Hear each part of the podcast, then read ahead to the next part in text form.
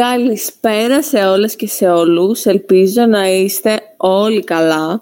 Ε, σας καλωσορίζω σε ένα ακόμα επεισόδιο του αγαπημένου σας podcast Tea Time και συγκεκριμένα σας καλωσορίζω στην αρχή μία σειράς με θεωρίες συνωμοσίας για τις οποίες είμαστε πάρα πολύ ενθουσιασμένοι. Έχω εδώ και πολλές μέρες που φαντάζομαι πώς θα ξεκινήσει αυτό το επεισόδιο, τι θα πω σε αυτό το επεισόδιο, πώς θα το περιγράψω αυτό το επεισόδιο, γιατί ε, όποιος με ξέρει καλά, ξέρει ότι πεθαίνω για θεωρία συνωμοσίας.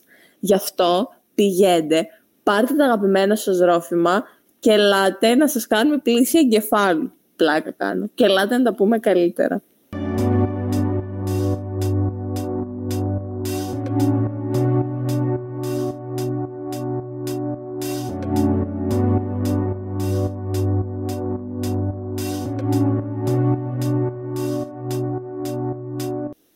Εννοείται πως σε ένα τέτοιο επεισόδιο δεν θα μπορούσα να είμαι μόνη μου. Γι' αυτό και έχω μαζί μου τον μόνιμο καλεσμένο πλέον. Μην τα ξαναλέμε. Γιάννη. Μην τα Είσαι εδώ; Εδώ μια ζωή. Είσαι έτοιμος για το σημερινό επεισόδιο; Είμαι πανέτοιμος μπορώ να πω. Και ανυπομονώ να ξεκινήσουμε. Με τι θα ασχοληθούμε, για πες. Ωραία, λοιπόν, αρχικά θα ήθελα να θέσω ένα θεωρητικό πλαίσιο σχετικά με το τι είναι και πώς ορίζονται οι θεωρίες συνωμοσίας, γιατί μπορεί πολλοί να μην γνωρίζουν. Έπειτα θα μιλήσουμε για δύο από τις αγαπημένες μου συνωμοσίες, οι οποίες βγήκαν από poll που ανέβασα στο Instagram και αυτές που είχαν τους περισσότερους ψήφους, οι δύο που είχαν τους περισσότερους ψήφους, θα αναλυθούν και σήμερα. Αυτές οι δύο είναι Είσαι έτοιμος; Drums, please. Λοιπόν, η πρώτη είναι η δολοφονία του ε, John Fitzgerald Kennedy ή Jack Kennedy, του Πρόεδρου της Αμερικής. Και η δεύτερη... Να ρωτήσω κάτι. κάτι; Jack Kennedy ή John Kennedy; Είναι John Fitzgerald Kennedy, είναι το όλο του όνομα και το Jack είναι το υποκοριστικό, να σου το πω. Jack. Πρώτη φορά το ακούω αυτό. Ρε, τι μαθαίνει κανείς αυτό το podcast; Εν συντομία, εγώ τον ήξερα JFK. Τέλος πάντων. Και η άλλη ποια ήταν. Ωραία. Και η άλλη είναι η τρομοκρατική επίθεση του 9-11 στους δίδυμους πύργους της Αμερικής. Πολύ ενδιαφέρον θέματα έχουμε να συζητήσουμε. Αλλά θέλω να σε ρωτήσω κάτι που έτσι προέκυψε τώρα. Δηλαδή δεν είχα σκοπό να το ρωτήσω, απλά με παρέστηρες και θέλω να το πω. Θέλω να μου πεις τι είναι η θεωρία συνωμοσίας. Δεν ξέρω αν είχε σκοπό να το εξηγήσεις βέβαια, από όσα άκουσα. Μ' αρέσει που λέω στην αρχή. Πρώτα θα θέσουμε το θεωρητικό πλαίσιο και τώρα. Πες μου τι είναι η θεωρία συνωμοσίας. Ε, ναι, έτσι πρέπει. λοιπόν, αρχικά, τι είναι θεωρία συνωμοσία. Οι περισσότεροι είμαι σίγουρη πως έχετε ακούσει θεωρία συνωμοσία και αν όχι θεωρία συνωμοσία, conspiracy theories, αν θέλετε, τον αγγλικό, ε, την αγγλική ορολογία. Ουσιαστικά, η θεωρία συνωμοσία είναι μία πεποίθηση ότι ορισμένα γεγονότα ή καταστάσεις αποτελούν αντικείμενο μυστικού και παρασκηνιακού χειρισμού από ισχυρές δυνάμεις με κακή πρόθεση.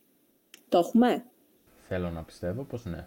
Ωραία, ουσιαστικά είναι ότι ε, γίνεται κάτι και δεν είναι αυτό που γίνεται. Υπάρχουν ε, άλλα άτομα στο παρασκήνιο που υποκινούν τα νήματα, τα οποία δεν φαίνονται μπροστά. Συνήθως, μια θεωρία συνωμοσίας είναι μια πλεκτάνη, να το πω έτσι. Υπάρχουν ε, βέβαια στοιχεία που μπορούν να υποστηρίξουν το κάτι διαφορετικό και εννοείται καθιστούν από διοπομπαίους τράγους άλλους ανθρώπους και άλλες ομάδες πολλές φορές. Μάλιστα, μάλιστα. Μέχρι εδώ καλά τα λες. Μέχρι στιγμής είσαι καλή δασκάλα, τα έχω καταλάβει. Αχ, δεν μπορείτε να φανταστείτε πόσο ενθουσιασμένη είμαι που θα κάνουμε ανάλυση για τον πολύ αγαπημένο μου. Λοιπόν, Γιάννη μου, θέλω να μου πεις ναι. τι γνωρίζεις για τον φίλτατο και πολύ αγαπημένο μου, γιατί όποιος με ξέρει, ξέρει ότι είναι και ο αγαπημένος μου πρόεδρος, Τζον Φιτζέραλτ Κέννεντι ή αν το θες Τζακ Κέννεντι. Ή όπως το θέλω εγώ, JFK. Ε, πες τον έτσι ρε αγόρι μου. Ε, ξέρω ότι δολοφονήθηκε το 63 αν δεν κάνω λάθος. Ήταν ο πλανητάρχης της εποχής, πρόεδρος της Αμερικής δηλαδή. Και ξέρω ότι υπάρχει και ένα συγκρότημα που λέγεται Dead Kennedys. Δεν ξέρω τι άλλο. Εξήγησέ μου, πες μου κάτι. Έλεος, δηλαδή, τι είπα, πες μου δυο λόγια και μου είπε, ξέρω ένα συγκρότημα.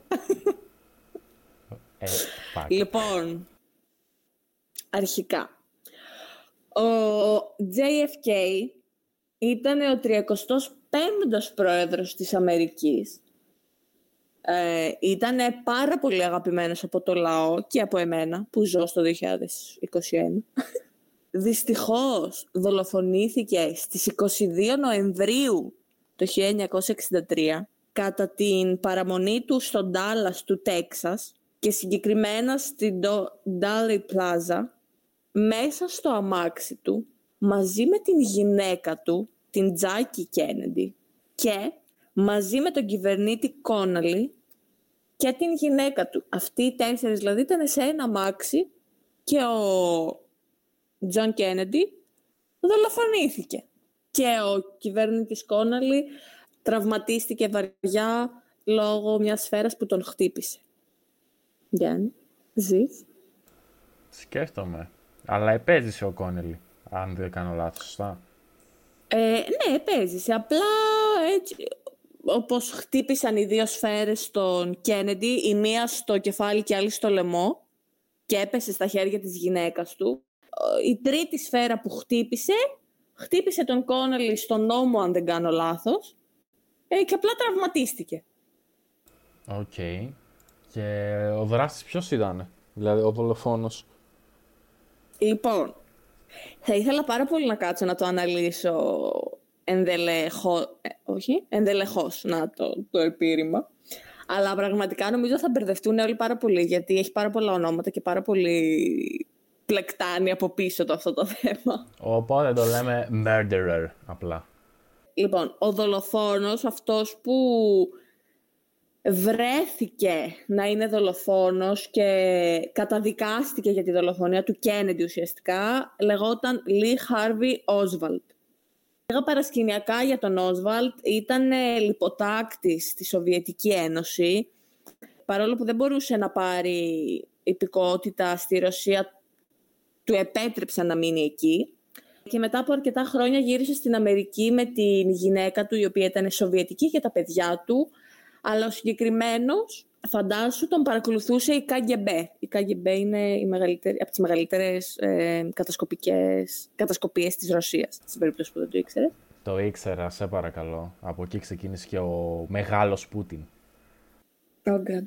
Ε, άλλο αυτό. Ε, αυτός έχει υποθεί ότι είναι ο δράστης. Ωραία.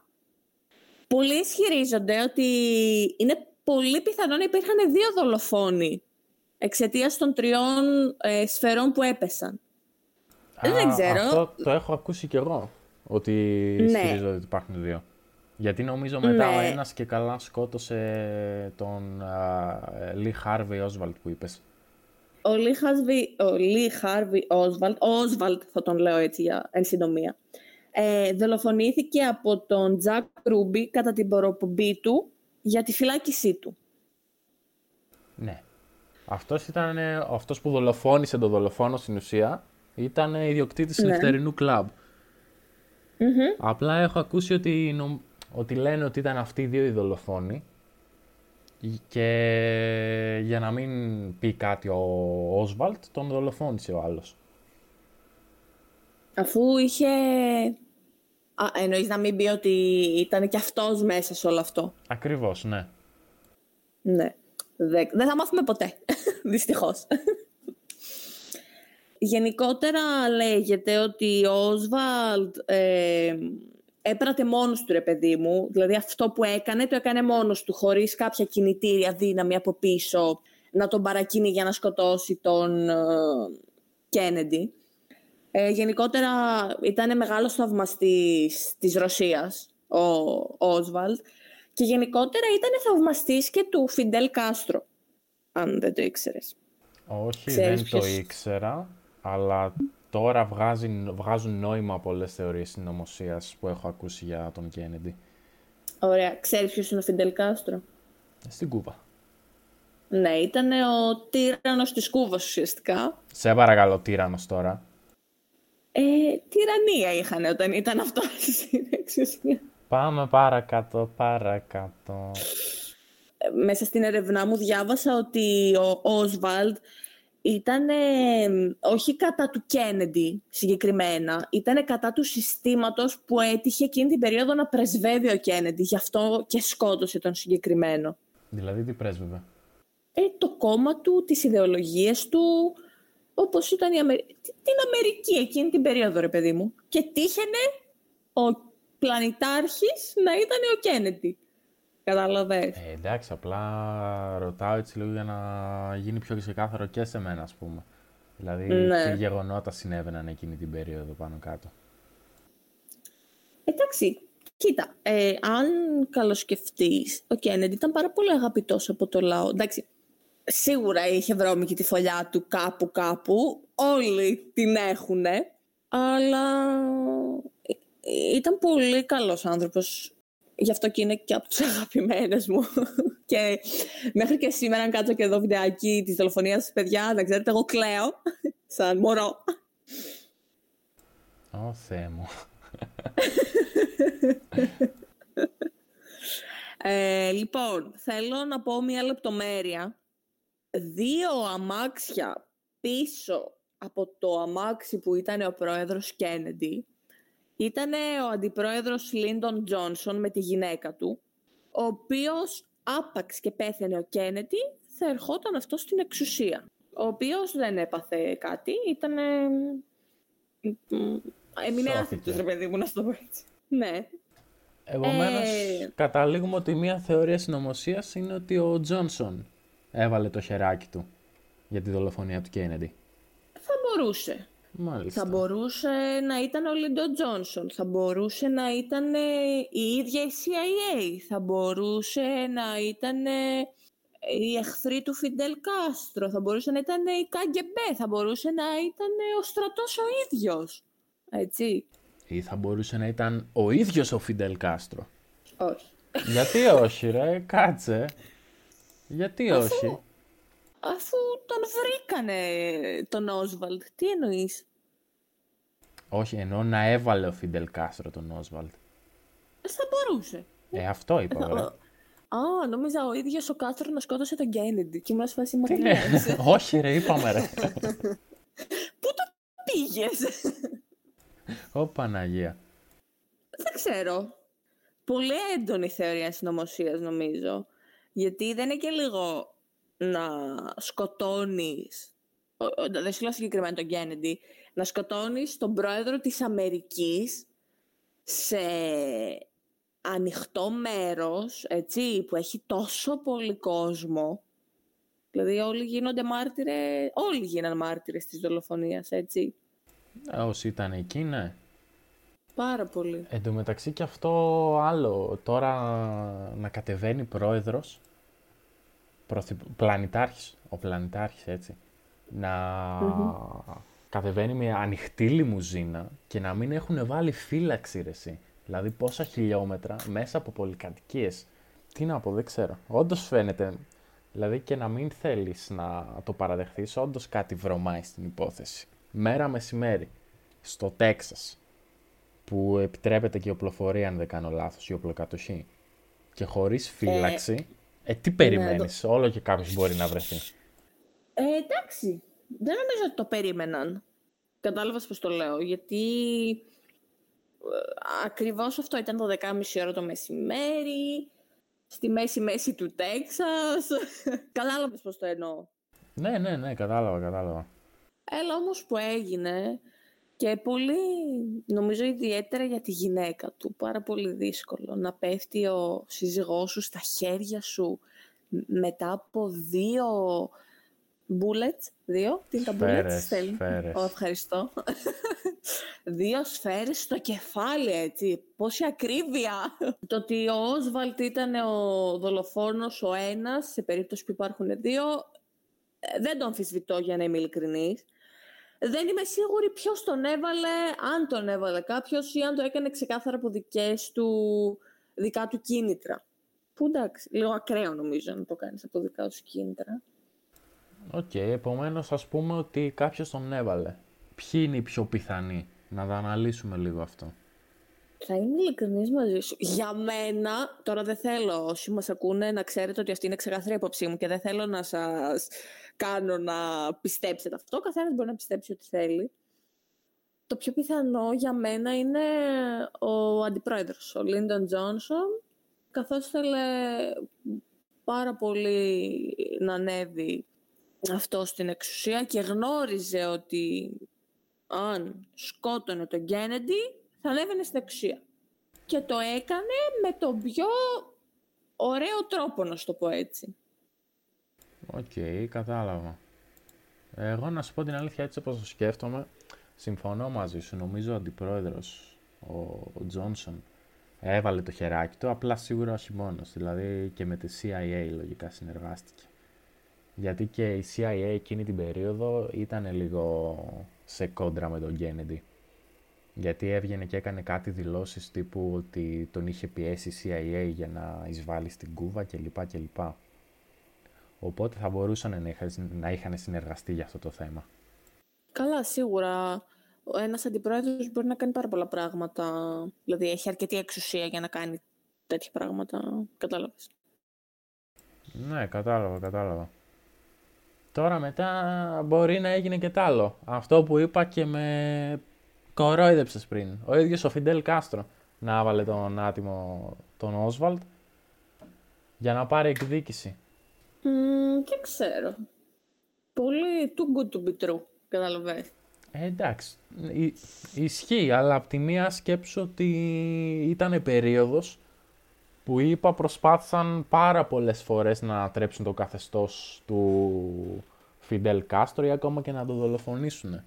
Οπότε βγάζει μια λογική σαν θεωρία συνωμοσίας. Απλά αυτά που είπαμε π.χ. για τη CIA και τον Τζόνσον μου φαίνονται πιο πραγματικά να το πω, αν και παραμένουν θεωρίες. Γιατί στο κάτω-κάτω αυτό που είπες και εσύ, Ρεγιόντα, μπορεί ο άλλος απλά για τα πολιτικά του πιστεύω να πήγε και να φύτεψε δύο σφαίρες στον Κέννεντι. Εν τω μεταξύ, άσχετο, πόσο iconic το μουσι του Φιντέλ Κάστρο. Ε, ε, fuck. ισχύει, ρε φίλε, ισχύει. Εν τω μεταξύ, ο καημένος ο Οσβάλτ, φουλ αποδιοπομπαίος τράγος, έτσι. Ε, εντάξει, και εν τέλει δολοφονήθηκε. Αυτό είναι που το κάνει πιο sus. Δηλαδή, OK, okay, πάει ο άλλος. Ναι. Πάει ο άλλος και το σκοτώ, σκοτώνει τον δολοφόνο χωρίς έτσι χειροπιαστό λόγο. Δηλαδή, OK, okay, και ο άλλος ιδιοκτήτης νυχτερινού κλαμπ, ξέρω εγώ, οπότε μετά μπορείς να μπεις μπλέκονται και μαφίες μέσα, μπλέκονται χίλια δυο πράγματα. Καλά, ναι, εννοείται. Είναι όλο, όλο. Πολύ σας. Πολύ σας η όλη κατάσταση. Mm-hmm. Επομένως, για να καταλήξουμε έτσι, ας πούμε, ρε Σιγιώτα, ότι θέλουμε να βγάλουμε τρεις θεωρίες που είναι οι πιο πιστικές να το πω, οι πιο ικανές να έχουν συμβεί. Αν και εννοείται παραμένουν θεωρίες. Ποιε θα βάλουμε με τη σειρά; Με τη σειρά θες κιόλας. Ε, με τη σειρά, ναι. Για μένα πρώτος είναι ο Λίντον Τζόνσον με τη CIA. OK. Okay. Άρα σε συνεργασία, όχι διαφορετικά. Όχι, όχι, μαζί, ναι. OK, okay, OK. Okay. Μετά, γαμώ το ξέρεις εγώ σκέφτομαι ότι θα μπορούσε να είναι και η ΚΑΓΕΜΠΕ να μπλέκεται με αυτό. Από πού κι ως πού η καημένη ΚΑΓΕΜΠΕ, γιατί δύσκολο είναι. Okay. Εγώ διαφωνώ λίγο με την ΚΑΚΕΜΠΕ. Νομίζω ήταν πιο της Αμερικής αυτή η δολοφονία. Δεν νομίζω να έπαιξε τόσο μεγάλο ρόλο η Ρωσία σε αυτό το κομμάτι. Τέλος πάντων, για μένα είναι Λίντον Τζόνσον και CIA. Δεν ξέρω, μετά δεν μπορώ να κατατάξω κάποια άλλη. Κοίτα, ισχύει. Ε, ισχύει. Και εγώ να σου πω την αλήθεια, όντως πιστεύω ότι ο Τζόνσον σε συνεργασία με τη CIA είναι το πιο πιθανό σενάριο, να το πω. Μετά πιστεύω ότι το δεύτερο πιο πιθανό σενάριο ίσως είναι γενικά οι άνθρωποι που είχαν το χρήμα εκείνη την περίοδο. Γιατί ο Kennedy έπαιζε λίγο και με κάτι χαρτονομίσματα ο άτιμος εκείνη την περίοδο. Είχε κάτι εγκρίνει νέα έκδοση κλπ. κλπ. Οπότε ίσως να μπλέχτηκαν και οι οικονομικοί ας πούμε, κύκλοι.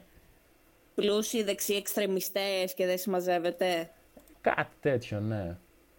Mm, το ακούω.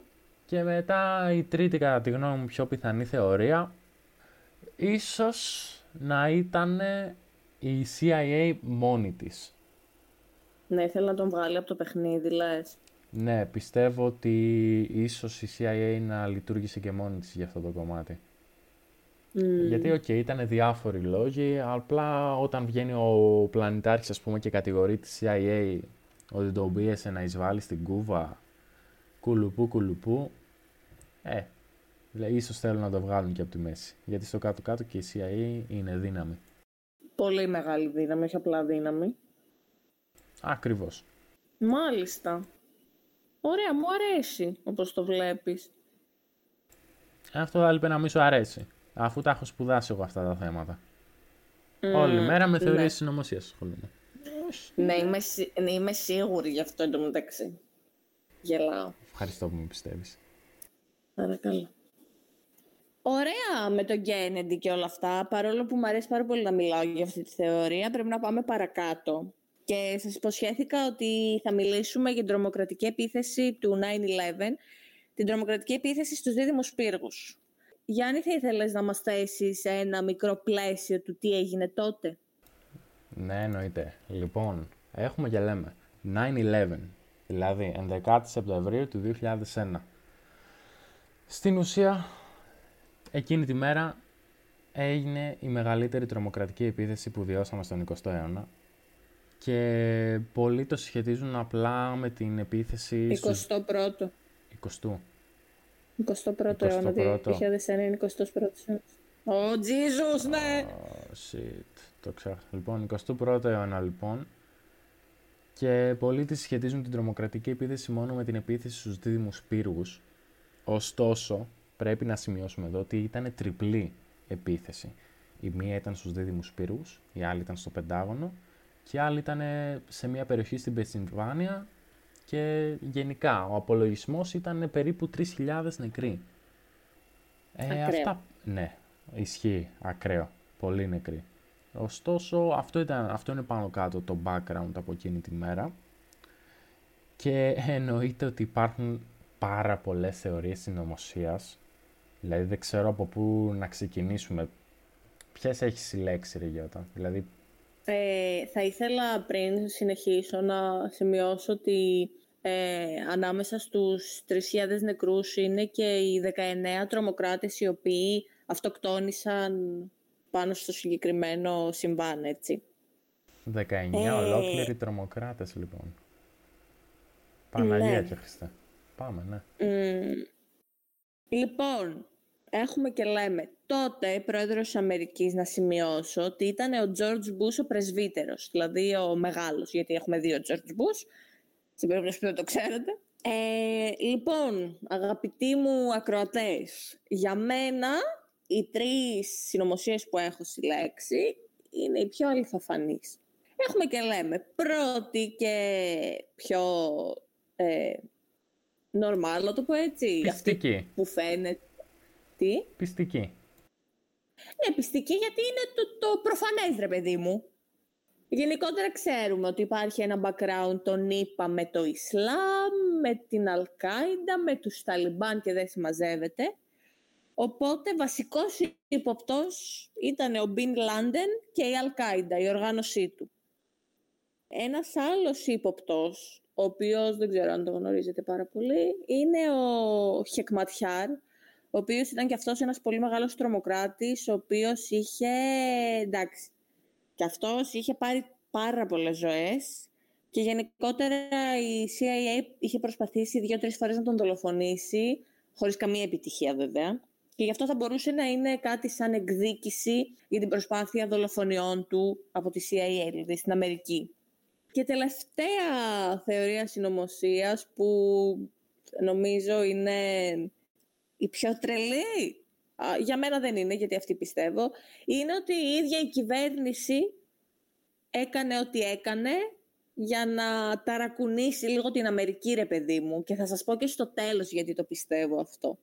Εσύ, Εννοείται, να μας πεις. Γενικά και εγώ αυτά που έψαξα τουλάχιστον ή αυτά που γνωρίζω να το πω έχουν να κάνουν ότι οκ, ε, φταίει το Ισραήλ.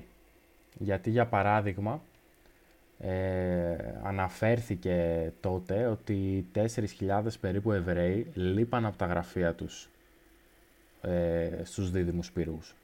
Που αυτό δεν ισχύει, έχει καταρριφθεί, ωστόσο ήταν μια θεωρία συνωμοσίας που είχε αρκετό hype, να το πω.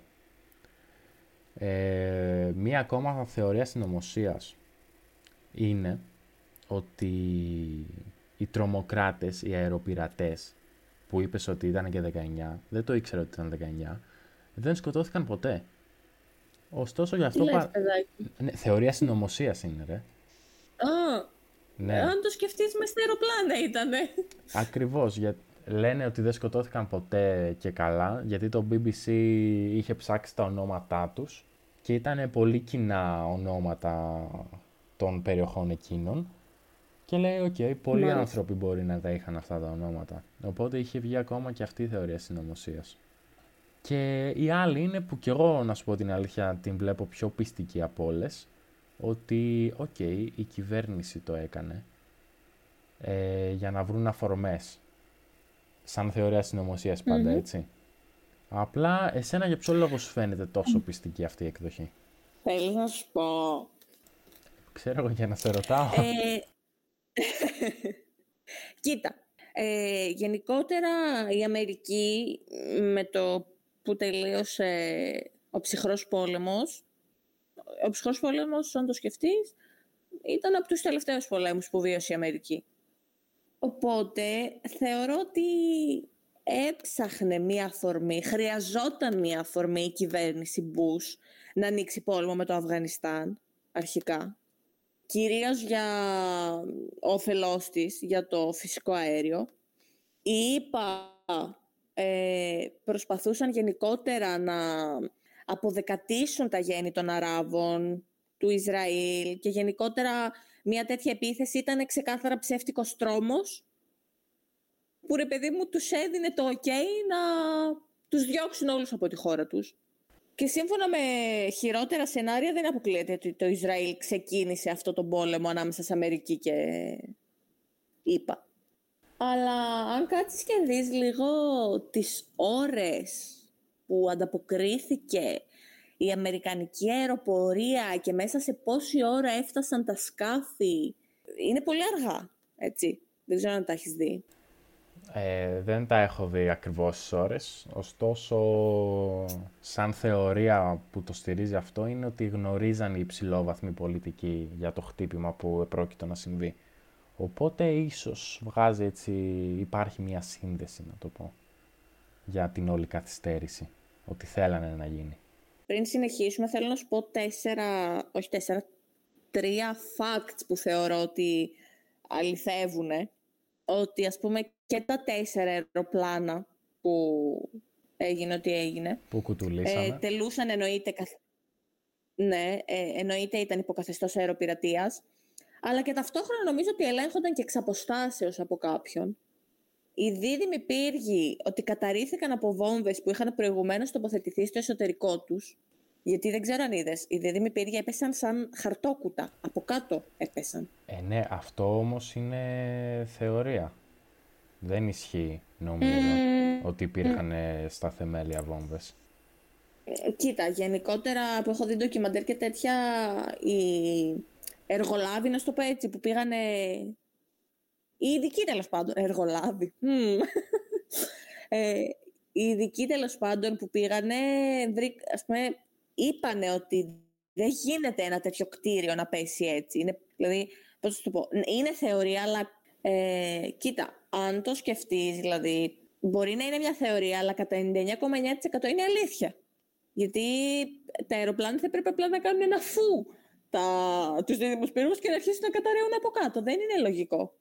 Παναγία μου, πιστεύεις στη θεωρία συνωμοσίας; Ρε, βγάζει. Αυτό είναι θεωρία για, τους, για τις βόμβες. Για μένα δεν είναι θεωρία. Για μένα νομίζω είναι fact. Ω Θεέ μου, έχουμε εδώ... Πιστεύεις σε θεωρίες συνωμοσία; Παναγία μου. Και γενικότερα, ας πούμε, που διάβασα λίγο, λένε ότι ε, στο Πεντάγωνο δεν έπεσε αεροπλάνο, αλλά το χτύπησε πύραυλος το Πεντάγωνο. Α, ναι, ναι, το έχω, το έχω ακούσει. Το έχω ακούσει. Ναι.